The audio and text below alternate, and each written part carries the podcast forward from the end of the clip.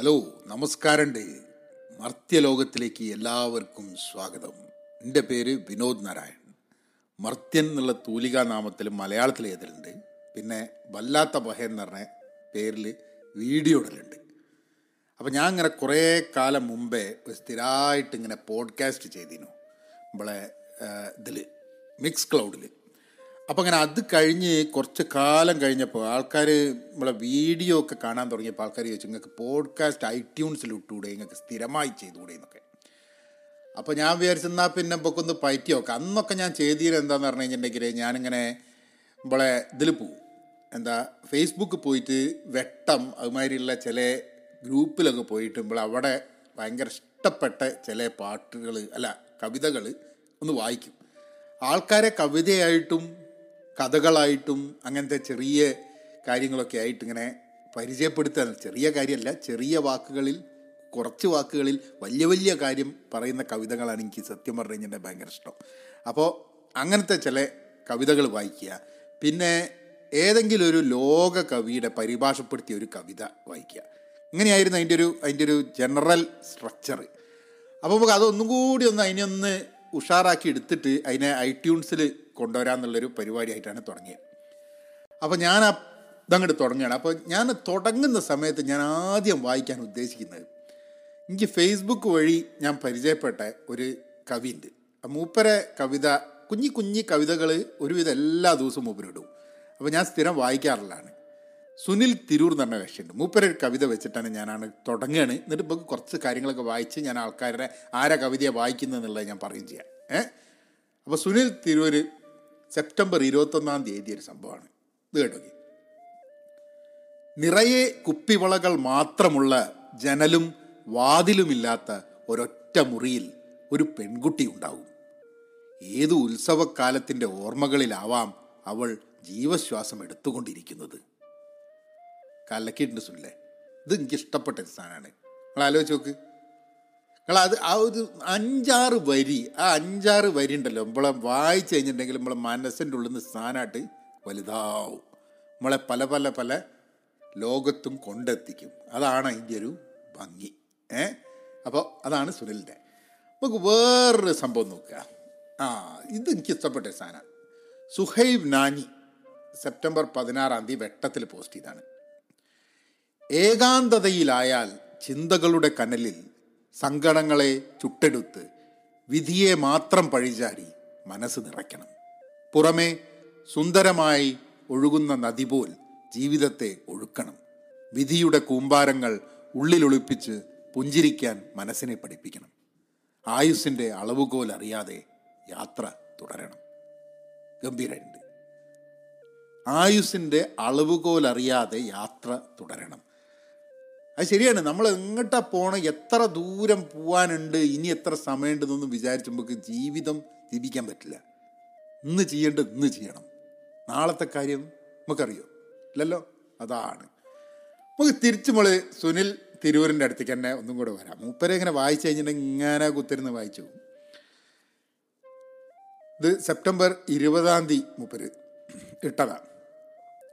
വരണ്ട നദികൾക്ക് കുറുകെ പോകുന്ന വിലാപയാത്രകൾ ഒരു മണൽ തരിയെയും നനയ്ക്കുന്നില്ല. വരണ്ട നദികൾക്ക് കുറുകെ പോകുന്ന വിലാപയാത്രകൾ ഒരു മണൽ തരിയെയും നനയ്ക്കുന്നില്ല.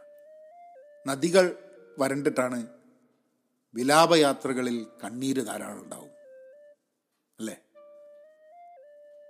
ഗംഭീരമുണ്ട് ഗംഭീരം. വേറൊന്ന്. സെപ്റ്റംബർ പതിനാറാം തീയതി സുനിലെഴുതിയ ഓർമ്മിക്കുക ഓർമ്മിക്കപ്പെടുക എന്നതൊന്നും ചെറിയ കളിയല്ല.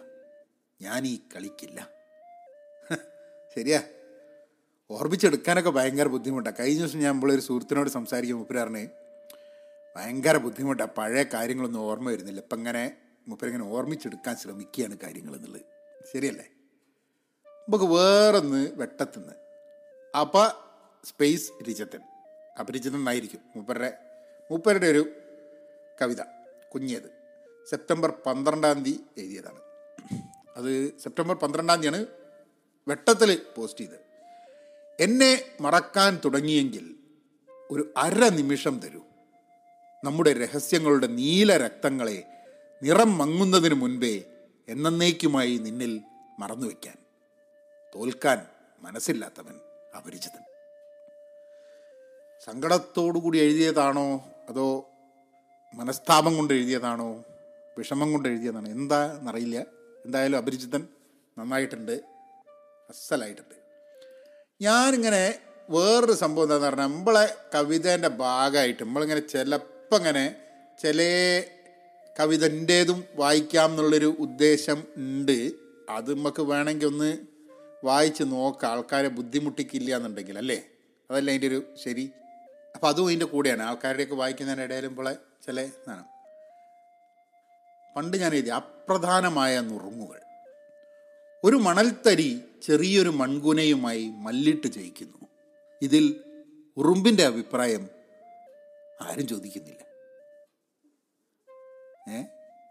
സമയത്തിന്റെ മറഞ്ഞു പോകുന്ന അപ്രധാനമായൊരു നുറുങ്ങിൽ സമയത്തിന്റെ മറഞ്ഞു പോകുന്ന അപ്രധാനമായൊരു നുറുങ്ങിൽ അവ്യക്തമായൊരു സ്നേഹസ്പർശം ഒരു വന്യമൃഗത്തിനെ ഉണർത്തുന്നു. പിന്നെ ആര് പറഞ്ഞു നമുക്ക് പേടി ആവശ്യമാണെന്ന്? ആര് എന്നതിനി പ്രസക്തമല്ല.